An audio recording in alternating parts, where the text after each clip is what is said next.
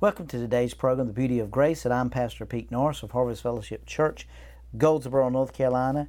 We want to encourage you today to just continue to allow the Holy Spirit to minister to your heart. And we thank God for you listening in to our podcast and that we do on a daily basis. And we hope and pray that this word is bringing encouragement to you, taking you to a place that maybe meeting that need that you're dealing with. Maybe some of you are dealing with, with sicknesses in your body, you're dealing with financial struggles, you're dealing with, with, with children, problem children, whatever you may be dealing with today. We want to bring that winning at life attitude into your life today. So we want to talk about winning at life today. In Galatians chapter 1, verse 3 and 4, it says, Grace to you and peace from God the Father of our Lord Jesus Christ, who gave himself for our sins, that we might that he might deliver us from the present evil age, according to the will of our God and Father. Now I want to go to 2 Peter chapter 1, and I want to read you another verse, and I want you to really give thought to these verses. It says, Grace and peace from the Father. Grace and peace.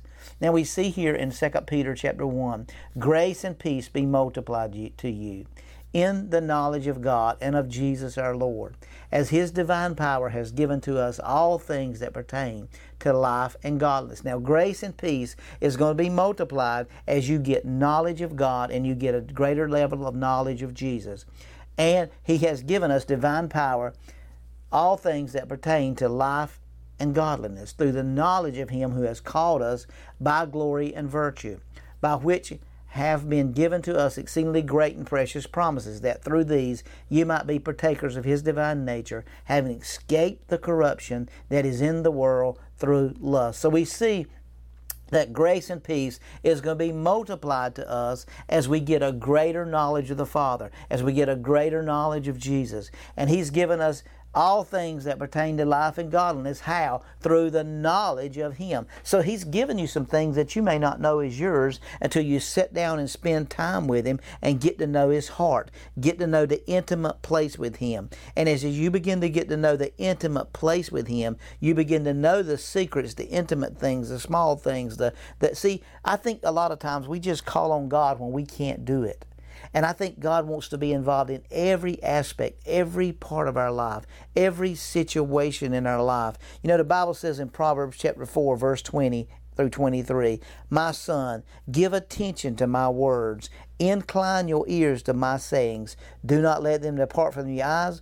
Keep them in the midst of your heart. Now, it's your job to guard them and keep them in the midst of your heart. So, what's going to go into your heart? Whatever you listen to, whatever you hear, whatever you watch, whatever you look at, whatever you touch, all those things go into your heart. For they are life to those who find them. Now, he said they're life to those that find them, but everybody's not going to find them. So, and health to all their flesh.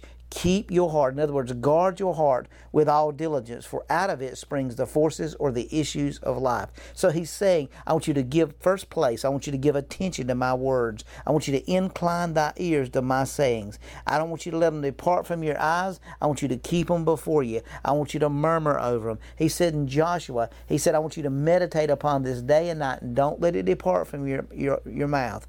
Don't let it, don't let it come out of your heart. Keep it in your heart. Guard your heart. That's what I was saying a while ago. If we got to guard our heart against the things that's coming into our hearts, because what's in our hearts is going to flood out of our mouth. And if we'll feed ourselves with the Word of God, if we'll feed ourselves with revelation knowledge, He said, "Give first place to my words. Incline your ears to the things that I've said. Don't let them depart from your eyes. Keep them, keep them, guard them in the midst of your heart. For out of, out of them is going to flow life. Out of them is going to flow healing for all your flesh. So keep your heart with all diligence. Be diligent with guarding your heart. You know, we got security systems and, and cameras and stuff on our houses. We got alarms on our cars, but we don't have an alarm on our heart.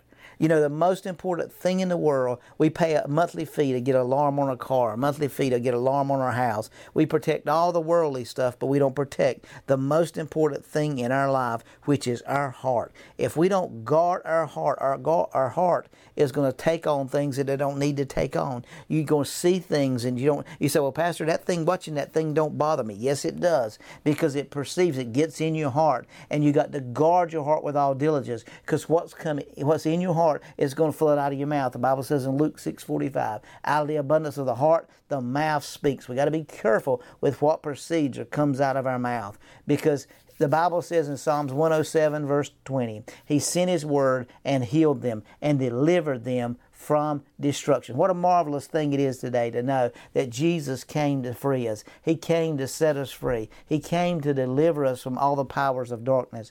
And we got to understand today that grace and peace, grace which is unmarried to favor, peace which is shalom. Now, Jews understand the word shalom. The word shalom means wealth, health, and peace. If you don't have all three of those, then you're not operating in the full capacity of shalom. And so he said, I'm going to I'm to give you grace and peace is going to be multiplied to you as you have knowledge of God and the Son Jesus Christ. Now, when you spend some time around a person, you get to know that person, you know how much you can trust that person. But the more you spend time with them, you may find out you can't trust them. The more you spend time with them, you may find out you can trust them. Well, the more time you spend with the Lord, you're going to find out you can trust Him. You're going to find out that He doesn't have any deceitful ways. He doesn't have any dark ways. He doesn't have any opposing ways to the to the truth. He's always walking in the truth, the light, and He's the, the way, the truth, and the life. And there's no other way to the Father except through Him. So we got to understand that He's trying to speak to our hearts and give us some revelation about the fullness of who we are. So if we're going to win in life, we've got to put Him first. If you're going to win in life, and be a winner, you've got to walk in the grace and the peace and let it be multiplied to you. The key to all that is spending time alone with the Lord, allowing Him to reveal Himself to you so that you can walk in the fullness of who you are. Who you are is going to be determined by what you put in your life. I'm talking about the Word of God. That's the beauty of grace.